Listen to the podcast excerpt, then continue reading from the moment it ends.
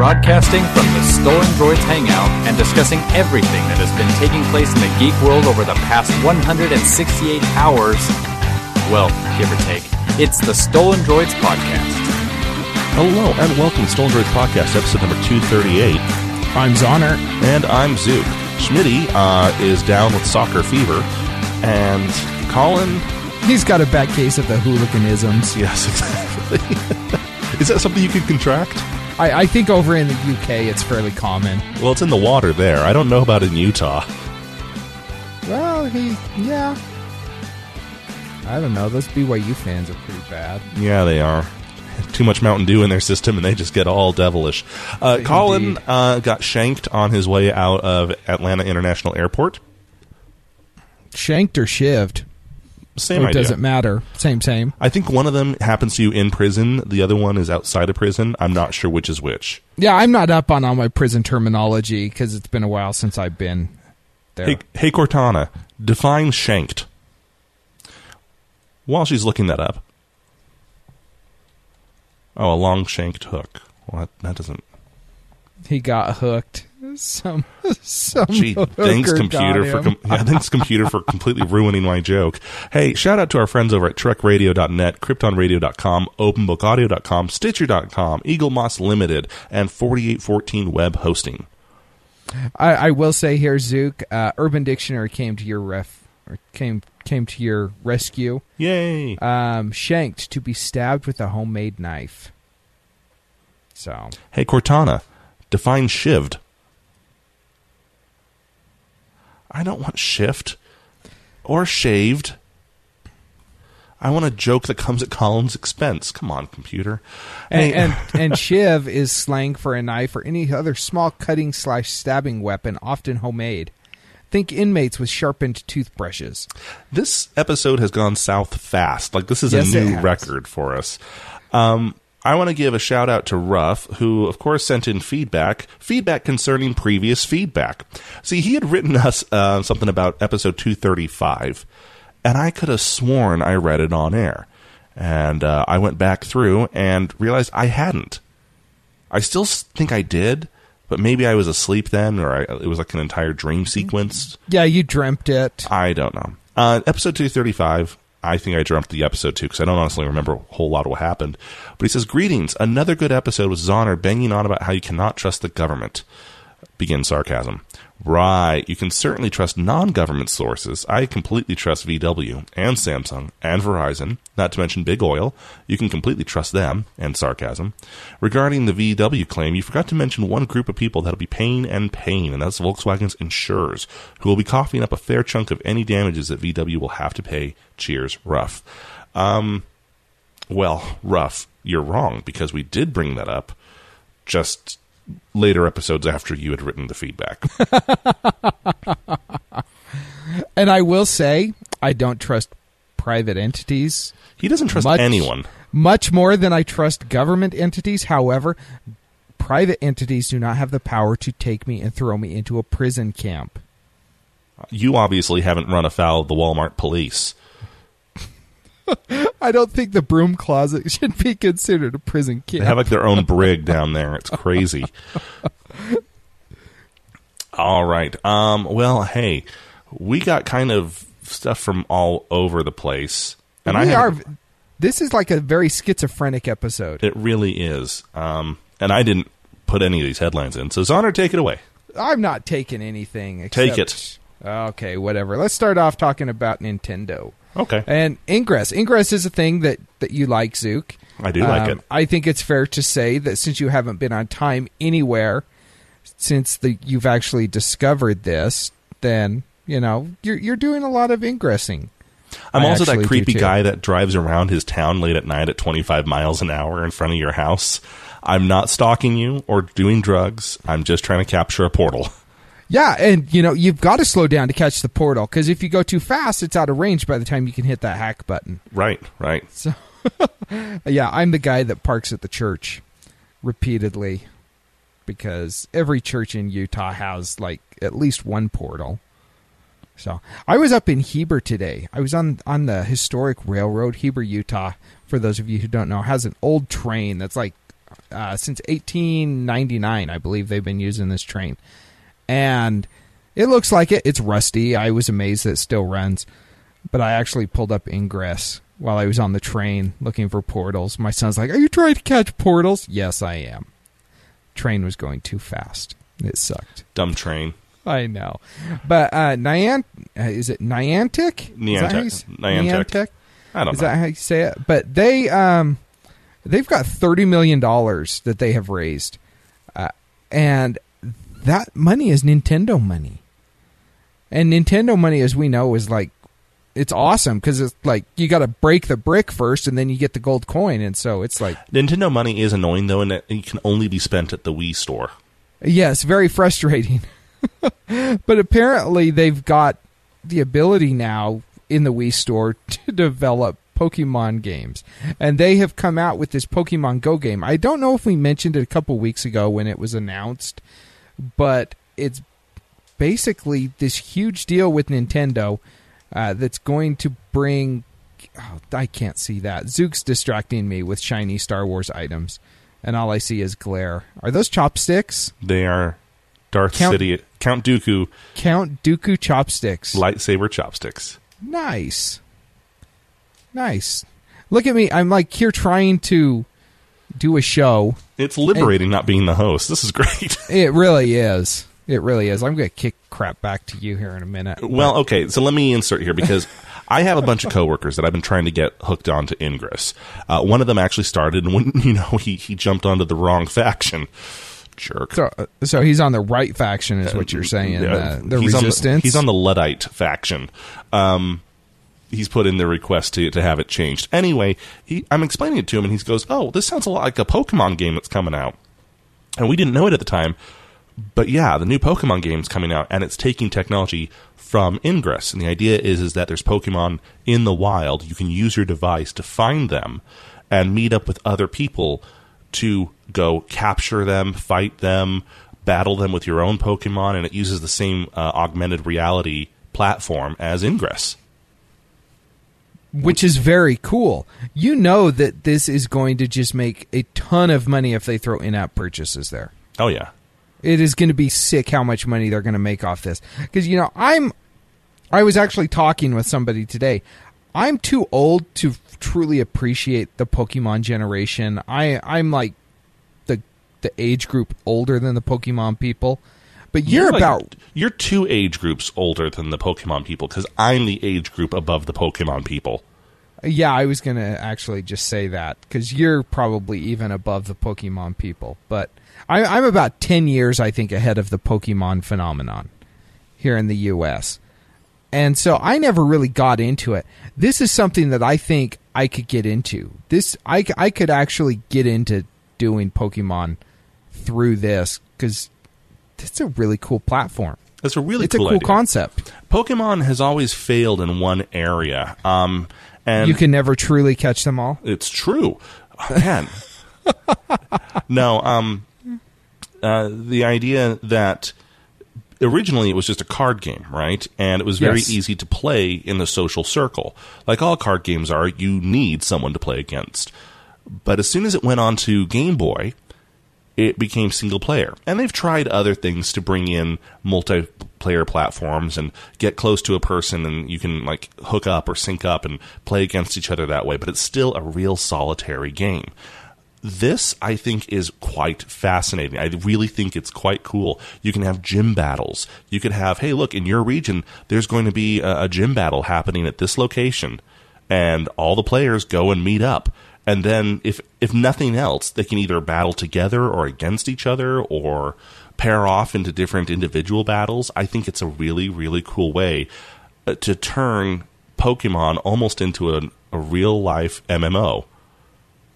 Yeah, yeah, exactly. I'm excited for it, and you know, I'll be jumping on it when as, as soon as I'm able to. And I'm not a Pokemon guy, but I love the concept. I love the idea, and I think it's a great opportunity to expand their their fan base. I mean, Pokemon's already got a huge fan base.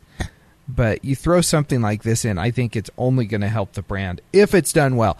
If it's horrible, I don't think it's gonna necessarily hurt it. If it's but I- horrible, uh, the fans will crucify them for the it. The fans will crucify them, but I don't think you're gonna lose fans over it. No, no, it'll and just so- be it'll just be the one that ah we don't we don't play that one.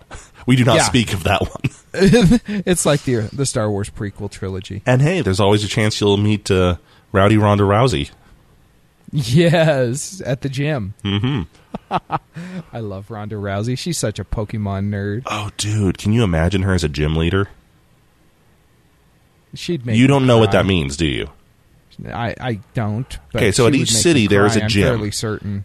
The gym leader is the one who is the most powerful one there, and if you defeat the gym leader, you get a badge. So saying Okay. that you have defeated that gym.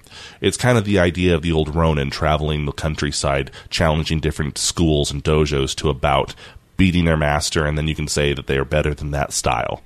Okay.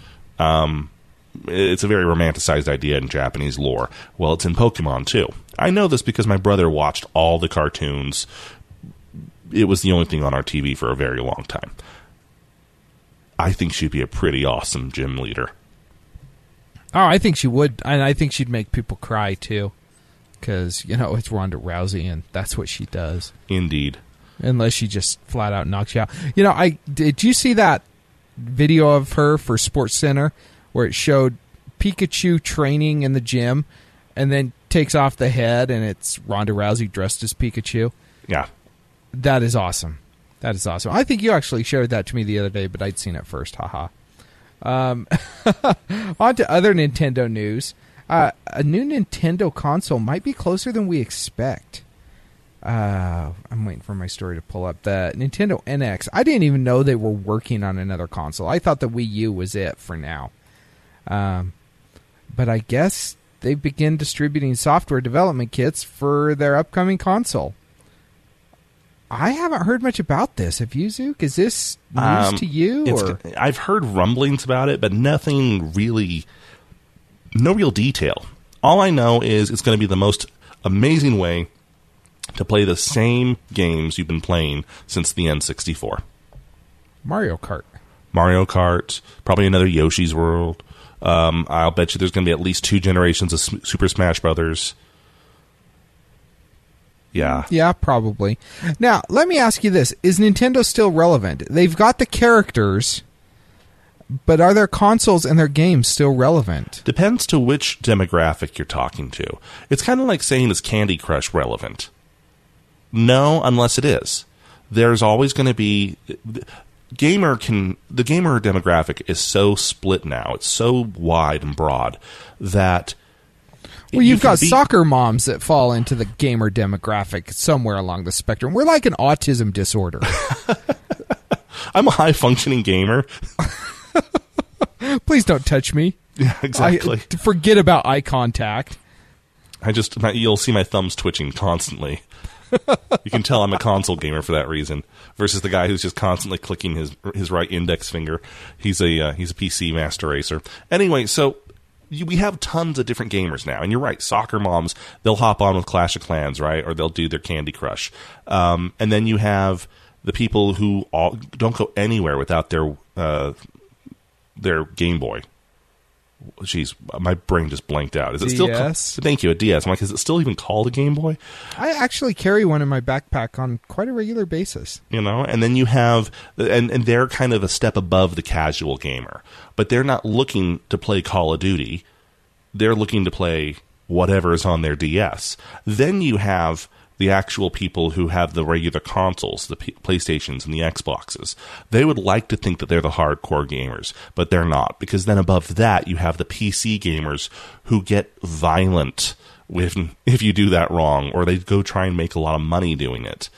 You know, so it, it's just it's a wider spectrum now than it used to be. So no, Nintendo isn't relevant to my demographic, but that's not to say they're out. You know, Yeah, I don't think they're completely irrelevant. But you know, you watch. I mean, we've got the League of Legends championship going on right now. You've got you mentioned the Call of Duty people. I mean, a lot of these people aren't going to go out and buy a Nintendo console anymore. Yeah. It's just it's not what they're going to do. Yet surprisingly, you got nursing homes buying Nintendo Wii's when those came out. It's so. it's interesting because it's almost like the gamers of the world have almost kind of outgrown Nintendo. But Nintendo's just changed to then bring in new gamers, which is something Sega and Atari could never do. true. So I, I got to give Nintendo props for that. I'm not. This sounds like a backhanded compliment. It's not meant that way. But instead of just lamenting about the gamers they lost, they adjusted slightly and brought in a whole new audience. So, yay! Yeah, I, I think Nintendo is very interesting because, like I mentioned, they do have the characters. They've got the name recognition. Like, I've got a hat that says Know Your Roots on it, and it's got a Mario mushroom. The red one, not the green one. It's not the one up mushroom, it's just the Get Big mushroom. And I wear that hat with pride because that is a lot of my piece, a lot of my gaming roots, although technically the 2600 is because that's what I played the majority of my games on as a kid up until Nintendo came out. But I was like 10 when Nintendo came out with the NES. Um, so yeah, I think it's interesting, and I'm very curious to see if Nintendo can kind of get that that mainstream relevancy with their console again. Because right now, I don't think that they're very mainstream. Uh, Mainstream people, everybody knows Nintendo. Everybody knows their characters and their games. Because, like you said, it's the same thing over and over and over again. So I'm interested to see if this new console is able to kind of um, bring that back and, and bring us back to, I wouldn't say the glory days, but something more relevant than they are now. hmm Um, tell me if you think this is a good idea, Zook. Copy protection on JPEGs. Well, it kind of depends on what we mean by that. First off, I don't think us staying with JPEGs at all is a good idea. Uh, this sounds like a, a kind of a brutal shift from the talk to Nintendo, but Yes. we've already kind of left JPEGs behind. I, I believe most web pages now use PNGs. They are higher quality. They support transparencies. The GIF is making a comeback, uh, much to Schmidt's chagrin. He's kind of embracing it though, which surprises me. Well, I think he, I think he was so hardcore against it because he knew that it was going to be like smack to his veins. You know, once he got hooked, he wasn't going to be able to give it up. But even that's going higher quality now with GIF V and everything. JPEG, I feel, is old. I don't know why we're still using it, but we are.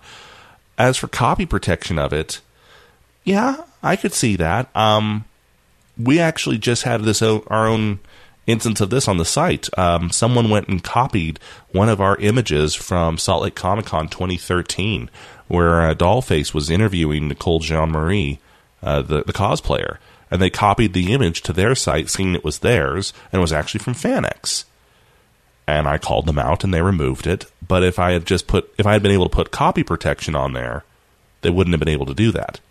And see, I actually thought about that, and I think in certain instances this is a really good idea. However, you know, right now a lot of people are hoping that the tech industry would actually back away from copy protection. People want to see the internet go the opposite direction instead of locking everything down. Well, copy protection can really be overdone. It can. It can. And I think that, you know, if they're able to implement, well, I should say, uh, the JPEG group recently launched a privacy and security initiative that could potentially bring DRM to regular JPEGs. Um, not just the specialized JPEG 2000 format. I didn't know there were two different formats, but whatever. Um, I just know JPEG because they all suck. I, I'm a PNG guy myself. Uh, but basically, you know they're hoping to protect your met, your metadata, but it could also prevent you from copying or even opening some pictures, which I think could be bad. You look at internet memes. You know every single one of those would be copyrighted at some point along the way and the meme would never occur. We'd have a memeless internet, dude. hmm Who wants to live in a world with a memeless internet? Nobody, except maybe the communists. I, I, um, I'm not sure where I stand on this issue. This is what happens when I when I do the show. You know, you don't know what you're going to get, Zook. Because So I just- like memes, but I hate 4chan. Don't we all? Oh, my screen just went blue. I just blew my screen. I've got a I've got a loose video cable. Okay. Well, how about I It's jump into the next one? Okay. Oh, I just had to fix it. Okay, you you go though. You go though. I'm I'm getting a, a dry mouth. Volkswagen, don't they suck? Yes. Okay, so first off, the scandal. Germany has said that Volkswagen has to recall 8.5 million vehicles, which sounds like a lot. And then you realize it's more than a lot because supposedly there's 11 million vehicles affected. And 8.5 million of them are in Germany. That's huge. Yes. And it gets worse because it turns out. Remember when we said, How are they going to fix it? How are they going to fix it? And the news came out, Oh, it's a software update. It turns out it's not just a software update. It's also, if, if it's a diesel engine below 1.6 liters in size, it's an actual physical adjustment. They actually have to change something with how the engine runs and how it's shaped to get it to meet standards. So that sucks. Maybe not surprisingly. Oh, Go ahead. Well, just think of all the man hours that that's going to take labor wise. It's yeah. Um, not surprisingly, in the wake of this, uh, Volkswagen is really thinking about shifting hard to electric vehicles, which they're going to have to, because let's be honest, for the next ten years, when or uh, okay, benefit of the doubt, next five years, when Volkswagen releases a new clean diesel car, no one's going to believe them. No one's going to care. Like the clean diesel Volkswagen is going to be an anchor around their neck. It really is. This I don't know how they're going to get past this. In all honesty, they they have forever tainted their brand. I think. It's kind of like when you tell people, "Oh, I drive a Yugo or a Pinto." It could be the new, like it could be the brand new Pinto. It's a hybrid. It's There's a no more car. Pintos because those all exploded. Well, yeah, but bear with me here, okay? you could have a brand new one, and it's it could it's five thousand dollars, and it gets better gas mileage than a Tesla, and it can hit zero to sixty in three seconds, and it can comfortably seat a family of seven. It could be the best car ever conceived by man, but because it's named the Pinto, it's never going to take off. The previous name Pinto is it's just it's a it's a curse. Yes. Volkswagen TDI is going to be a curse for at least the next five years. So it's not really surprising that maybe Volkswagen wants to really look at electric cars now, and, and that's kind of turns out what they're doing. What do you think of the electric car movement? Because from what I've seen, I love the Teslas. I think there's a lot of potential there, but there's a lot of factors that are keeping them from, I think, becoming mainstream. First of all, is the price. They're not affordable to your average person. The second thing is the range on them. I mean, if you can only drive 100 miles or, or 60 miles, you know, I've seen some of the cars. I think it was the Nissan Leaf my wife was looking at. She said, "Oh, they say that the that it'll go so far on on a charge." And I started looking into it a little bit deeper, and people are saying, "Yeah, it gets about half that." In real world situations, it gets about half that. The test track, it probably could go all day, but mm-hmm. but in a real world situation that's not the case. And i think that the so the range and the price i think are really going to prevent things from from taking off. Do you think if volkswagen is able to successfully develop an electric vehicle that they're going to fall into those same same things? And we're eventually just going to have a bunch of cars that are too expensive for anybody to own? And if you can't own them you can't drive farther than the grocery store? Well, I'll tell you what keeps me from getting into an electric car. It's the range. And we've talked about this before on the show. You know, if you can hit 300 miles on a charge or close to and not take 12 hours to charge, I consider that a win. yes Cold weather performance and general affordability. And from what I understand, the Tesla meets two of the three of those. General affordability out the window. If Volkswagen could do that, if anyone could do that, I'd be highly interested. I think if if Volkswagen is able to do that, they will dominate the marketplace because I think people will rush out to buy them. Kind of like people are trying to rush out to buy Teslas, which is why you've got auto dealers here in Utah trying to keep Tesla out of the state. So, Yeah. Um, I don't know. Should we do another hard turn somewhere? Let's do it. Let's go to Windows information. Because hey, Windows, we love Windows. Windows 10 is out. Now, we've talked on the show about how if you have Windows 10, you can get um free up or excuse me, you get free updates to Windows 10 if you have Windows previous versions. Well, one of the problems when Windows came out was people could not do a fresh install because you had to do an up an upgrade and then you had to get your Windows 10 product key somehow and then you could wipe your machine and do a fresh install of Windows 10. It was very complicated, very uh, convoluted process. Next month, you'll be able to activate Windows 10 with Windows 7 and 8 product keys. That's awesome news. So if you've got your copy of Windows 7, you just look at your Windows product key, do a fresh install, use that product key, and you're good to go. Yay! This is actually pretty awesome because uh, at work right now, if we have Windows uh, 8 or Windows 7 we want to upgrade, we have to upgrade them to 10, make sure the activation takes, and then wipe it back. Because you can't do Yeah. an upgrade directly from from boot. Now you can. This is pretty awesome. I, I think this is awesome, way awesome, and this is how they should have done it from the beginning. I think. I don't know why they didn't, but it just makes a lot of sense. I don't know. They should have done it. Why not? I think I think they were worried more about piracy, and now it's almost like, wait a minute, are you kidding me? Everyone's installing Windows 10. Who cares about privacy or piracy? This is awesome. Let's keep going. Let's keep this ball rolling while we can. Exactly. So, yeah. Have you seen any numbers on where they're at install wise since we last si- talked about it? Not since we last talked about it. No. And of course, they uh, they always give it to us in millions, so we don't know what the percentage is. The percentage of the worldwide PC market. So it's hard to Yeah. say.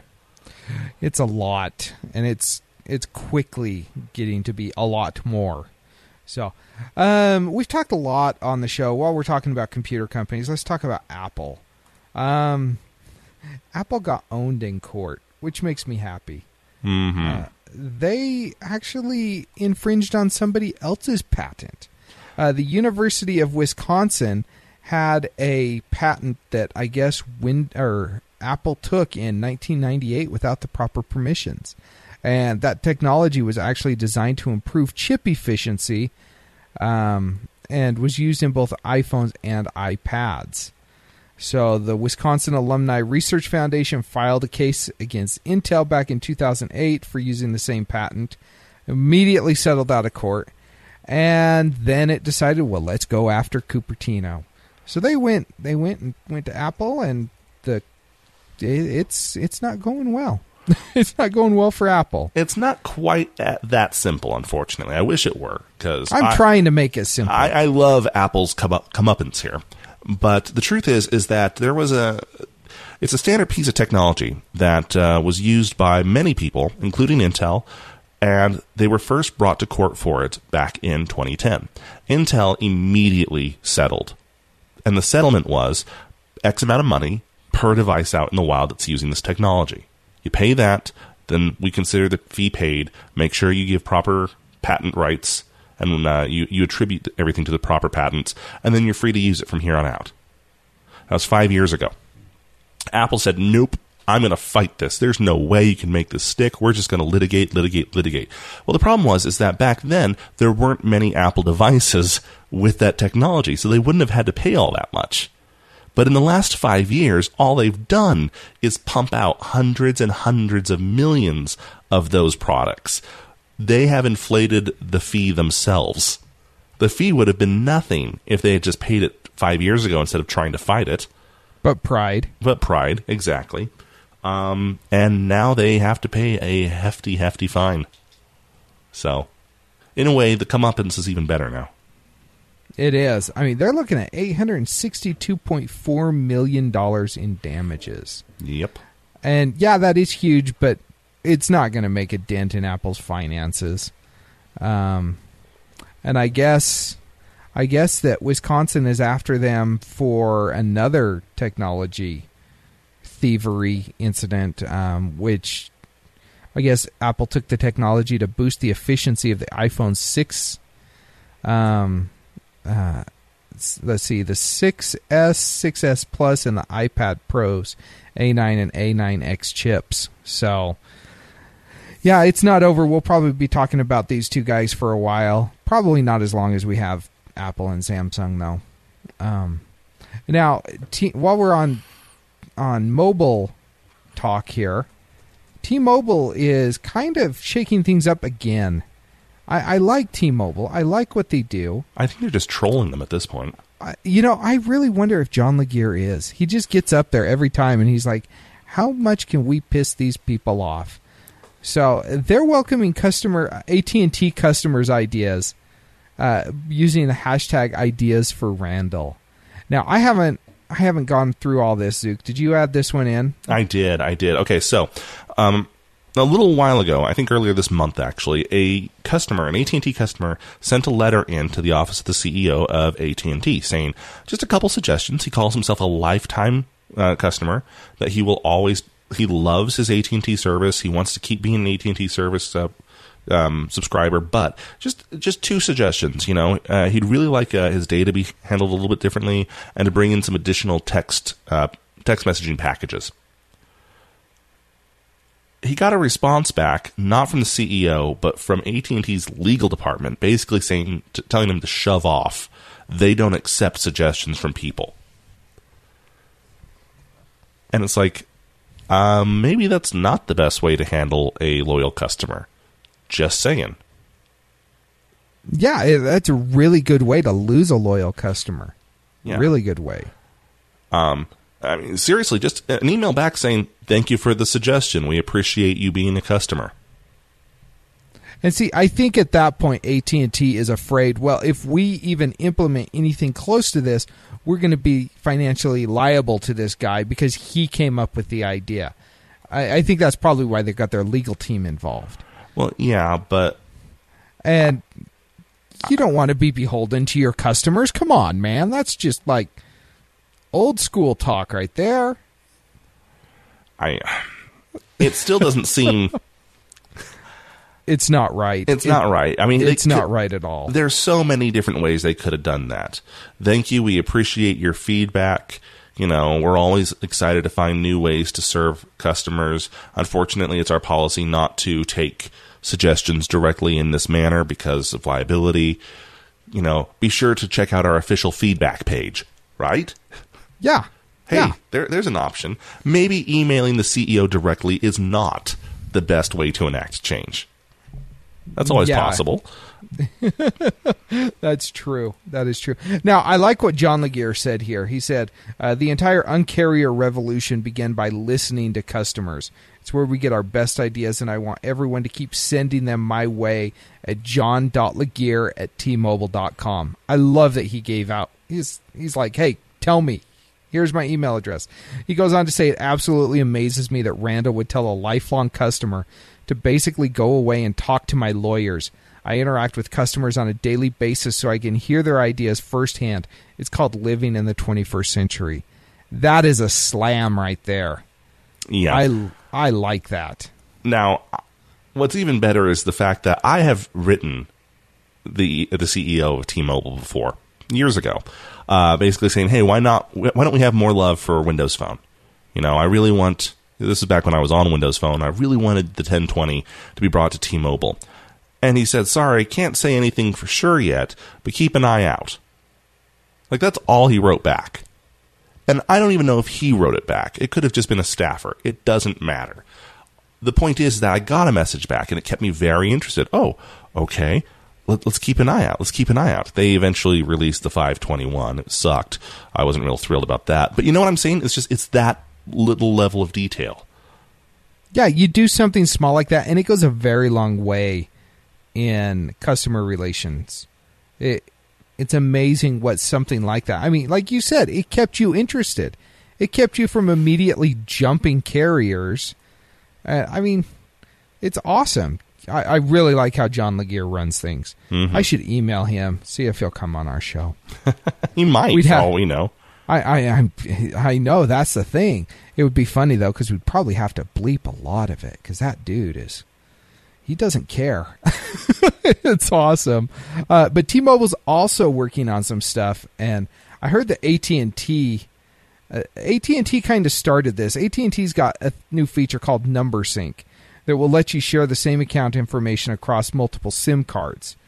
Um, it looks like T-Mobile's going to try and put that to shame. They're working on a system right now to share one number across multiple devices as well. And from what I hear, it's going to be a lot better than than what AT&T's offering. I don't know how they could do that, but maybe something on the back end with their network or or something, but I kind of like that idea. I personally don't have a use for it though. I have I have I guess my Google Voice number that I use for voicemail and then I've got my my Nexus phone with my phone number on it, my T-Mobile phone number on it. I know. I'm I'm a little bit confused by this as well. I'm not saying that there isn't a need for it. I'm just saying I don't think it's targeted at me, and I'm not really sure the type of person it is targeted at. Now, I've done some projects in the last year, let's say, for businesses where they're working on integrating different VoIP services that can be used on multiple platforms so you just have one phone number. I wonder if this is something along those lines where it's just going to be a service and you get a number and then you for all your numbers forward to it and it's targeted maybe towards businessmen who have multiple you know they've got their office phone and then they've got their personal cell phone and then their work cell phone and you know, maybe that's who they're targeting this at. I well, don't know. Well, and let me ask this because this just gets a lot more confusing to me. Let's uh, like I have a family plan, right? We have four lines on our family plan: my wife, mine, the home, and uh, another one that we keep for my mom. Okay. Let's say that I decide to put mine in the home, and I want them to share SIM information. Does that mean that those two SIMs are now linked together on one of my lines, or is it still taking up two lines? Oh, that's I wow. I don't know. I, I, are we looking at basically it's just doing advanced call forwarding like they are still two separate lines but it's call forwarding to both phones is it that they are both using that the one line is using two separate sims I, I mean i can see kind of where this would be very useful if say for instance i have a iphone and i have an android and I want to be able to swap back and forth between the two of them at will. I don't know why I'd do that, but I'm sure there are many people who do. It, it, it just it adds more questions. It doesn't give answers. Yeah, it really doesn't. It really doesn't. So, um, I guess T-Mobile's Mike Sievert came out. Oh, go I, ahead. I, I, would just like to point out that for all we know, T-Mobile never ever started working on a project like this until AT and T said that they were going to announce it. Well, you know, it that kind of goes with what I was going to say. T-Mobile's Mike Sievert, I don't know who that guy is, but he's apparently important. He said, uh, "quote What we are working on will make this version uh, one offering from AT&T look small. Our strategy is to ask customers what they want and need, and Burn. then build it. AT&T's is to build or buy things and then try to convince customers they asked for it. Hashtag trouble burn. Oh, that is a that is a sick burn right there. Is what that is. That somebody needs to go to the burn unit on that one. But I mean, so it sounds like they've actually been working on this for a while, based on on that. I don't customers know. I have still, asked for it. I still don't So- hear anything solid in that. I still think they're just well, as cool as they say theirs is going to be, ours is going to be infinity times more cool. So take that, AT. I still think they're just having a laugh at them. But you know, it's so fun to watch. It is hilarious to watch. I, I absolutely love watching this, and it seems you know, T-Mobile has really gotten gotten under the skin of a lot of these carriers, but they really seem to like to go for AT and T. I wonder if there's some bad blood left behind after the attempted merger. There could be, maybe, maybe. Someone call Um, Taylor Swift because there's some bad blood. Yeah, you don't hear them talking much about Verizon. You do a little bit, but not a ton. Yeah. Not like you do AT and T. But speaking of Verizon, uh, Verizon is uh, reportedly blocking the new Microsoft Lumia 950 and 950 XL phones from their network. This Why, conf- Zook? I don't know. This one confuses me, okay? There's a lot of reasons why a carrier would not accept a phone onto the network, okay? Incompatible technologies. That's a very good reason, right? Um, like a CDMA will not work on a GSM network, so no, we won't take it. Right. We totally understand that. Totally get that. Fine. Um, the phone isn't authorized to work inside the U.S. Well, that's out of their hands. You know that Yep. that's also a good reason. Um, then there's other ones where they will let it. However, they don't have a deal with that phone's manufacturer, so they're not going to offer a subsidy for it. Right? Or it's not going to come with all of their stuff pre-installed, the Verizon Navigator and the Verizon email client and all the crap they preload onto your phones the Verizon boot screen. That's my favorite, you know. But here's the thing the FCC's actually ruled long ago, like back in the 70s, that if a device meets all criteria, if it doesn't breach FCC guidelines, meaning it doesn't interfere with others and it accepts any ir- interference that it gets, and it's compatible, then private citizens are allowed to use it on whatever network. Networks can't say, no, you can't handle that. You can't take that. Which is why a lot of cable companies back in the day used to throw a fit when people would bring in their own equipment to use. If it was compatible, if it worked, and if it didn't affect the network, there was nothing that the cable company could do. So if you go out and buy an unlocked Microsoft phone that is proven to work on that network, that is technologically compatible with it, why would you go out of your way to block it? Because they're pissed at Microsoft. Why? Why would they be? See, and that's the question. It's like if there's no good reason, sure, okay, Lumia sales don't sell real well. Okay, I get that. Mike, uh, let's say Verizon just simply doesn't want to drop the money into a Microsoft phone because they don't sell. I, I, from a business standpoint, I get that. But if I go out and I buy this phone on my own, unlocked, and it already works with your network, what is it against them to just let me use it on the network? Because they don't have all their bloatware on the phone. So what? You can go out and get an unlocked Android phone and do that. Yeah, true. And you know, they actually did something similar with the Nexus 5 when it first came out a few years ago. That it wasn't it wasn't allowed on their network. I don't know if it is now because I left because I wanted a Nexus 5. Yeah, it's So I went to T-Mobile. it's confusing though, right? I mean, It is. I mean, if it if it's not harming the network, if it's compatible, why not? It, it makes no sense. And I remember the last time I was in a Verizon store, they were trying to pimp their Microsoft phones so hard. I mean, a guy was trying to convince me that the Microsoft, I, I don't even remember which one it was, one of the Lumias, um, but that it was better than the Galaxy. I think it was the S3 at the time. which to be fair, nothing was better than the S3. No, nothing was better than the S3. That was one of the best phones I've ever owned.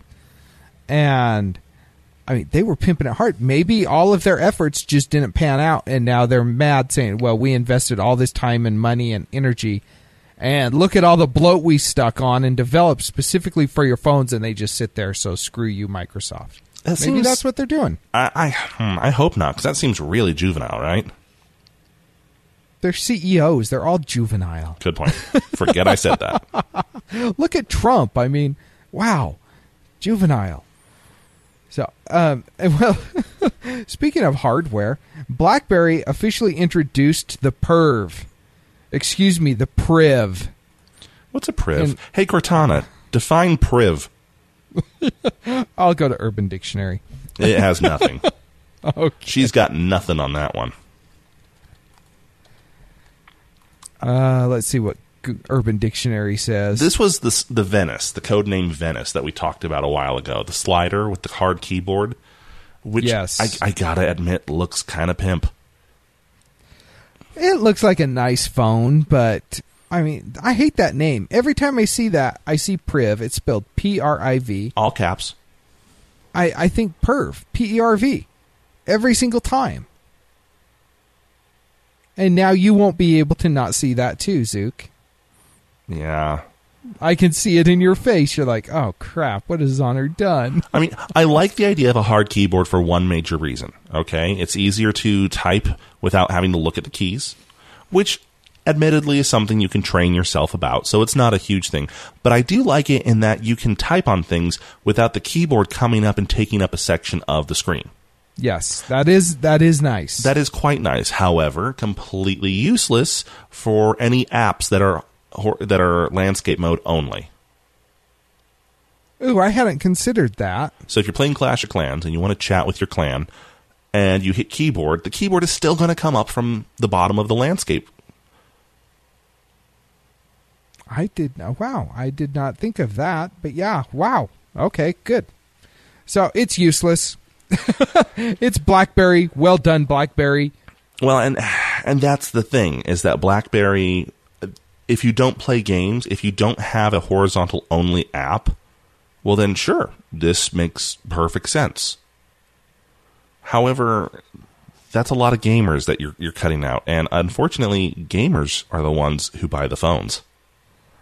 It seems to be that way more and more, doesn't it? It does. It does. HTC has a good slider that way.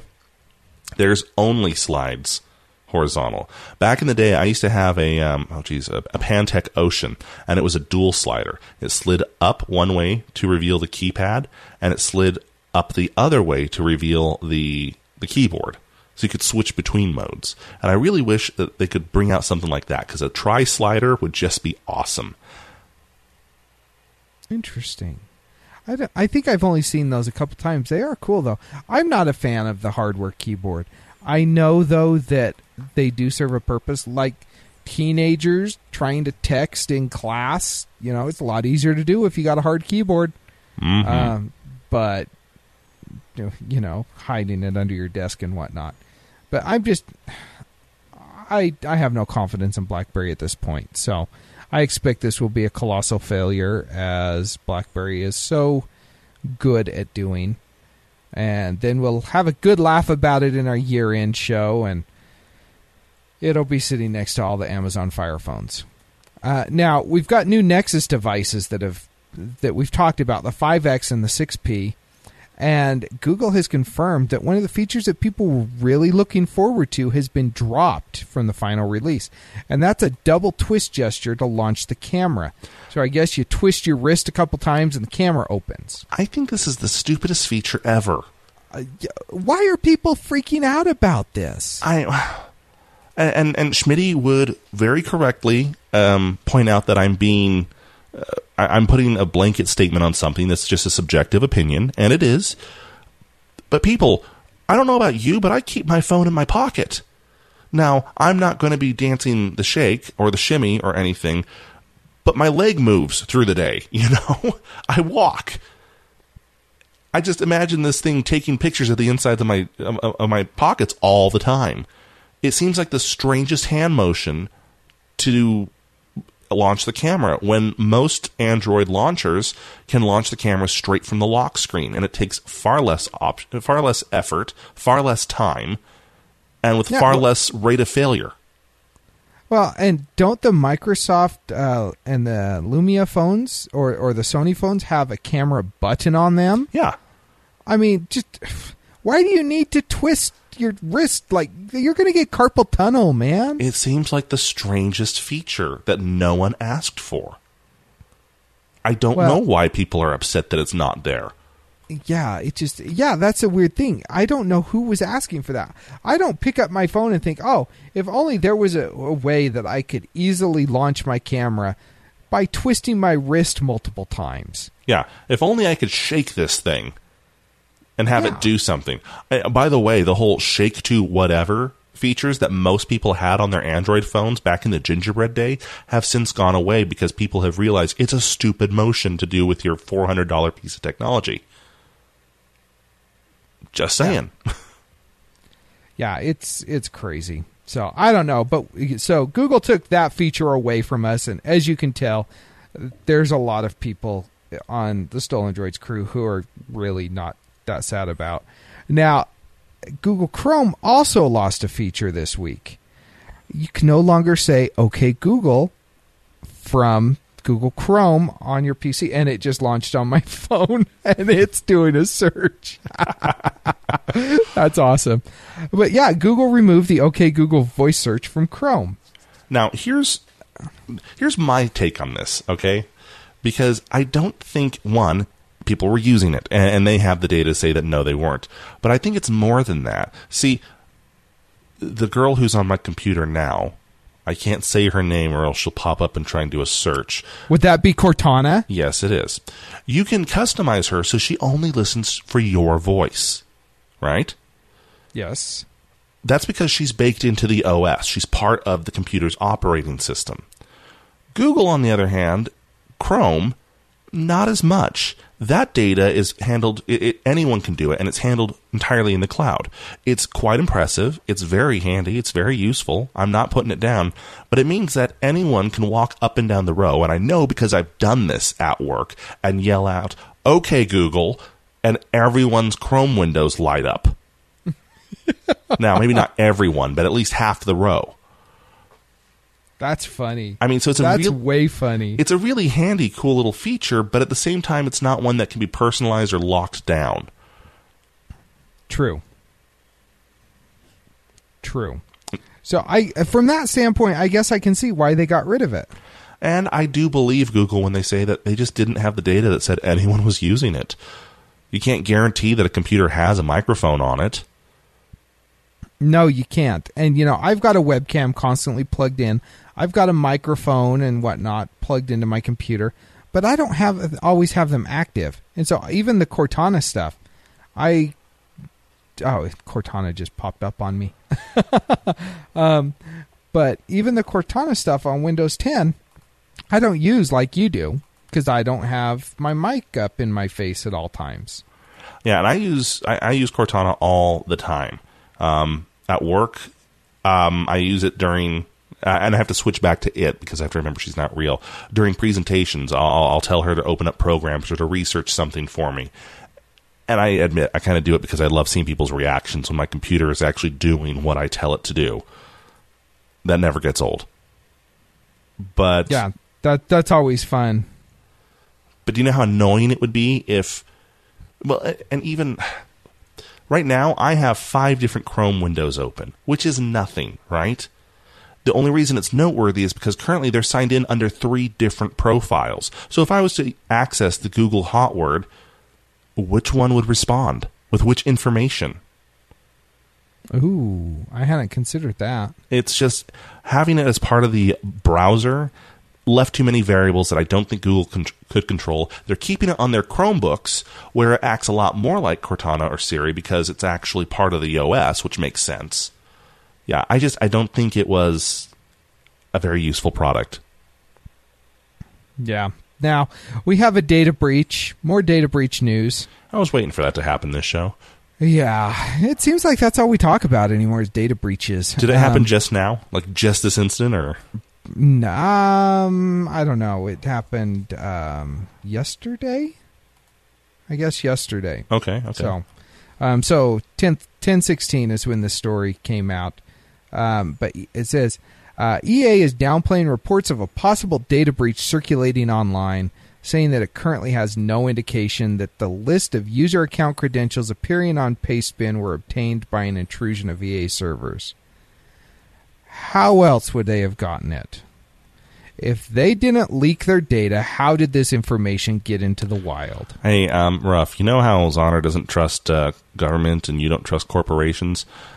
I think we can all agree that none of us trust EA. EA is Like, just ever. awful. EA is like Cyberdyne Institute, uh, along with, you know, they're every evil corporate, the Weyland Corporation. They are every evil corporation and government put together, putting out sports games. So I mean, the the chief security officer at EA is saying that well, if you look at some of the accounts listed on this, uh, they were involved in like the Adobe and the Patreon and the Bitcoin um, dumps as well. But then there's a lot that were exposed for the first time via this new list. So, um, yeah, EA has has lost your data. Just they're they're not admitting to it, but whoever does admit to it right away, really. Now, um, aren't you an EA customer? Um, I have purchased from EA in the past, so I'm sure I'll be getting a year of credit monitoring out of this one. Not if they don't admit to it. that is true. That is true. Oh man, they suck. They suck. Um, and then we've got some data retention laws taking place in Australia that just went into effect.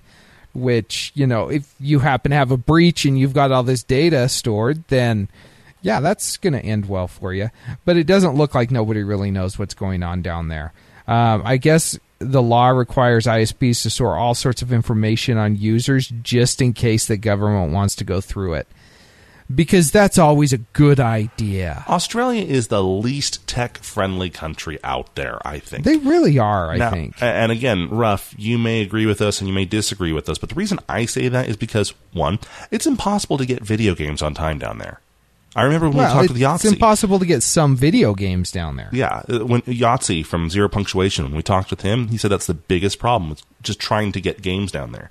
Uh, I've worked with uh, multinational corporations, and we always have our uh, our Sydney office, right? And while we're enjoying 100 megabit upload speed, they're still sitting at 1.5, and the 1.5 speed goes down after business hours because the government cuts them off to save bandwidth for the residentials. Oh, and by the way, that 1.5 costs way more than anyone in America is paying. It's just, I I don't understand Australia's hatred of all things technology. Well, I don't know. They li- that Australia is a country where everything can kill you. Maybe they just lump technology into that, you know? We Oh, trust right. we trust our two foot long spiders much more than we do this Google nonsense. exactly exactly. But on the plus side someone told me that they're trying to get a they've got an official petition to rename the australian dollar to the dollary do. I'm 100% behind that because that's just hilarious. Oh, it needs to happen. it does need to happen. I don't know how that hasn't happened yet. So. Can we get a dollar redo? i, I would like a dollary do that's fun tell us about your favorite zook My favorite. Um, okay, so I have a DVR and I usually use them to s- skip over commercials like everyone does. But I have a secret. I'm actually a huge fan of commercials. Certain commercials. I really, really find interesting commercials fascinating. They usually have the best music. They have the best special effects. If you think about a really well done commercial, it has 30 seconds to grab your attention, make you remember it, and give all relevant data that either tells you, yes, you're interested in this, or you should go out and research this because you will be interested in it. So, really good commercials are, are works of art, I think. So, Scion, Toyota, has a new set of ads for their new Scion IA, um, and it's called That's Weird.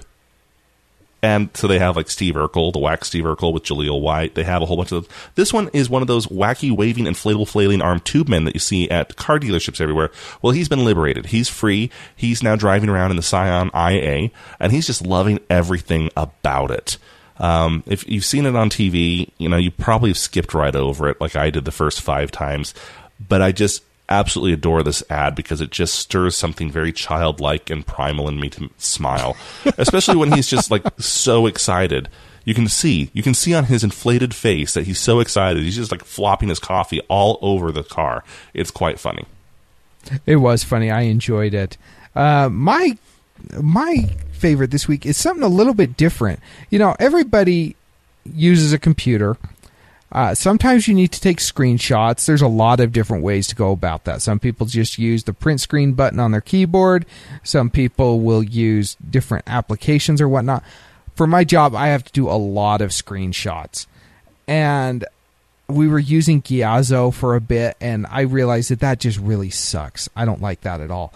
And my boss told me about Microsoft Snip. I think it's still in beta, but it is amazing. It is fast, it is simple, and it completely removes any sort of difficulty from trying to get a screenshot of the exact area of your screen that you want. There's no more copying into MS Paint and doing the crop and all that other stuff. This is a wonderful tool. So if you need to do screenshots for anything, check it out because it will definitely make your life a whole lot easier. Awesome. I think I will. It's wonderful. Well, do you want to take us out, or is that still me? I'll let you take us. I'm tired of talking. well, that is our show this week. Let us know how Zoner screwed up. Feedback at stolendroids.com or give us a call at 801 917 Geek. Someone call us. Seriously, we've only gotten like seven calls in the history of that thing. One was rough and the other six were wrong numbers. Uh, follow us on Twitter, friend us on Facebook, hello or Google Plus us.